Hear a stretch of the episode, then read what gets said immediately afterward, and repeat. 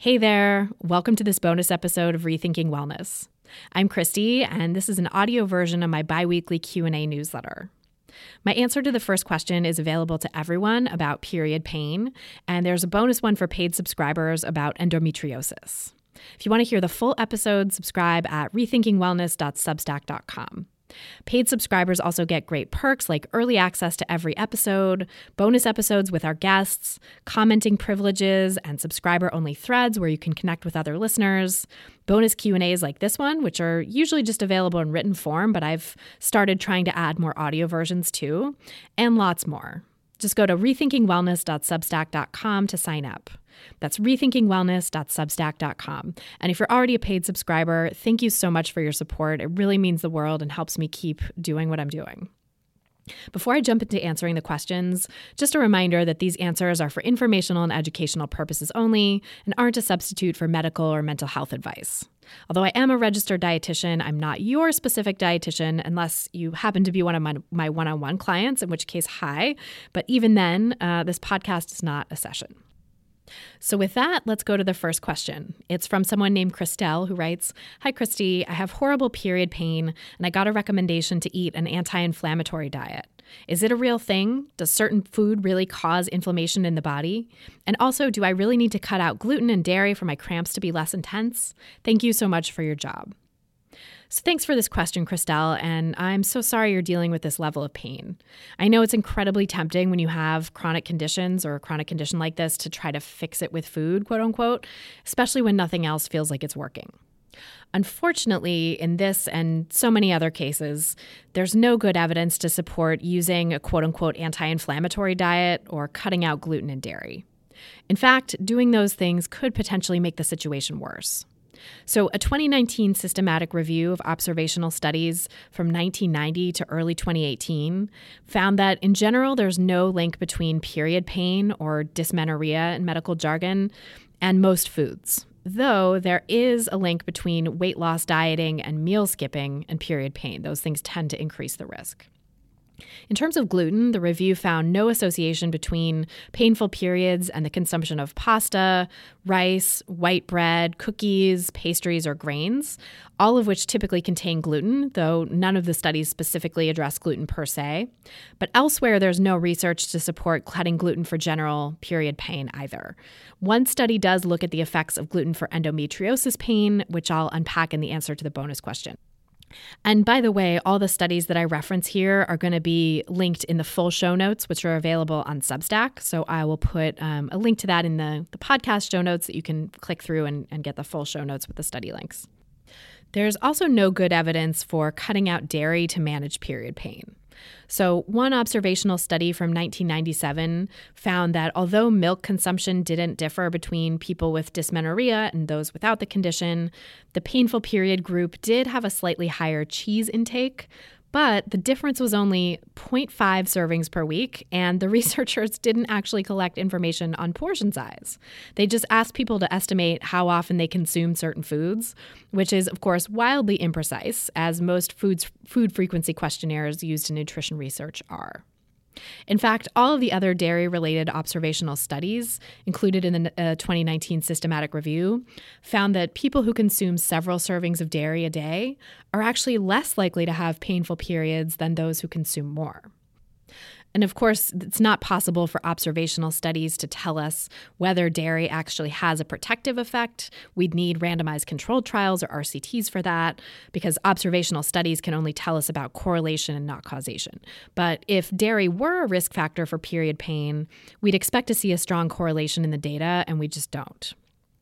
Speaking of RCTs, there are a handful of them examining diets for period pain, but none on gluten, dairy, or quote unquote anti inflammatory diets. So, Christelle, that means that whoever recommended those diets to you wasn't basing that advice on solid evidence because, again, RCTs are the only form of research that can really tell us whether human beings should or should not pursue a particular uh, clinical approach.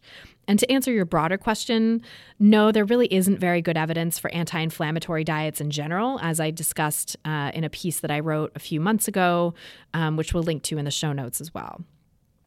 So, RCTs, specifically those that are placebo controlled and double blind or double masked, where neither the participants nor the researchers know who's getting the treatment and who's getting the placebo, are really the gold standard in biomedical research because they're the only type of study that can possibly determine if there's a cause and effect relationship between t- treatments and outcomes. You really need a placebo control to be able to do that. Yet, even randomized controlled trials can have their limitations and should be examined critically, especially in nutrition science, where placebo effects are rampant and also hard to control for. Take this one randomized controlled trial, which was published in 2020 in a low impact journal, which is the first clue that it's probably not the most solid evidence. The study included 30 or so women who were assigned to eat dried figs during their period, another 30 ish who were assigned to take cinnamon mixed in warm water, and finally a placebo group that was assigned to take empty capsules. The study found that during the three menstrual cycles of the intervention, people in the dried fig group had lower pain severity and a shorter pain duration by about seven to eight minutes than people in the cinnamon and placebo groups. And the cinnamon group also had lower pain scores than those in the placebo group. But I don't think that's necessarily because of any special properties of dried figs or cinnamon for that matter. Instead, it might just have been because the placebo didn't fool people, right? Empty capsules feel suspiciously light, which is why most placebo studies use capsules filled with an inert ingredient like sugar or starch. And when people figure out that they're getting a placebo, it makes it impossible to know whether the differences between the groups are due to the interventions themselves or simply to the fact that some participants believe they're getting an effective treatment and others don't. The placebo effect is really powerful, especially when it comes to pain. And so it can't be discounted and it has to be controlled for in studies related to pain. There are only a few other RCTs in this area, and most don't find any benefit to diets for period pain. The only other one I found that did is a small 2000 study conducted by doctors with the Physicians Committee for Responsible Medicine, which is a nonprofit advocacy group that promotes a vegan diet and an end to animal research. The study was published before conflict of interest statements were widespread in reputable scientific journals, but it probably would and should carry one of those conflict of interest statements if it were published today due to the clear pro vegan agenda of the researchers. Perhaps unsurprisingly, given those conflicts, the study found that women who were asked to go on a low fat vegan diet had about one less day of menstrual pain per month than those same women did on their usual diet plus a, a placebo pill, which they billed as a supplement. The researchers also used some unusual interpretations of statistical significance to claim that pain intensity was lower for people on the vegan diet. So, for data nerds out there, the researchers deemed those intensity scores significant at p equals 0.05 instead of the customary p is less than 0.05, even though they used p is less than 0.05 in the rest of the paper. And the choice to reframe borderline but technically non significant results as significant is interesting, to say the least. There's also this quote, when asked to guess, 25 out of 33 participants believed the supplement to be a placebo, end quote. So again, the, the inert pill didn't fool people, right? Which means the so called placebo group didn't really experience a placebo effect. And yet the intervention group did because any diet that makes you feel like you're doing something for your health inevitably produces a placebo effect. And so that makes it difficult to know whether the diet had any benefits over and above a placebo. So, in short, I would take the advice to modify your diet for period pain with a huge grain of salt or maybe cinnamon. And given the potential links between painful periods and dieting, meal skipping, and perhaps other forms of disordered eating, going on a diet could even be counterproductive.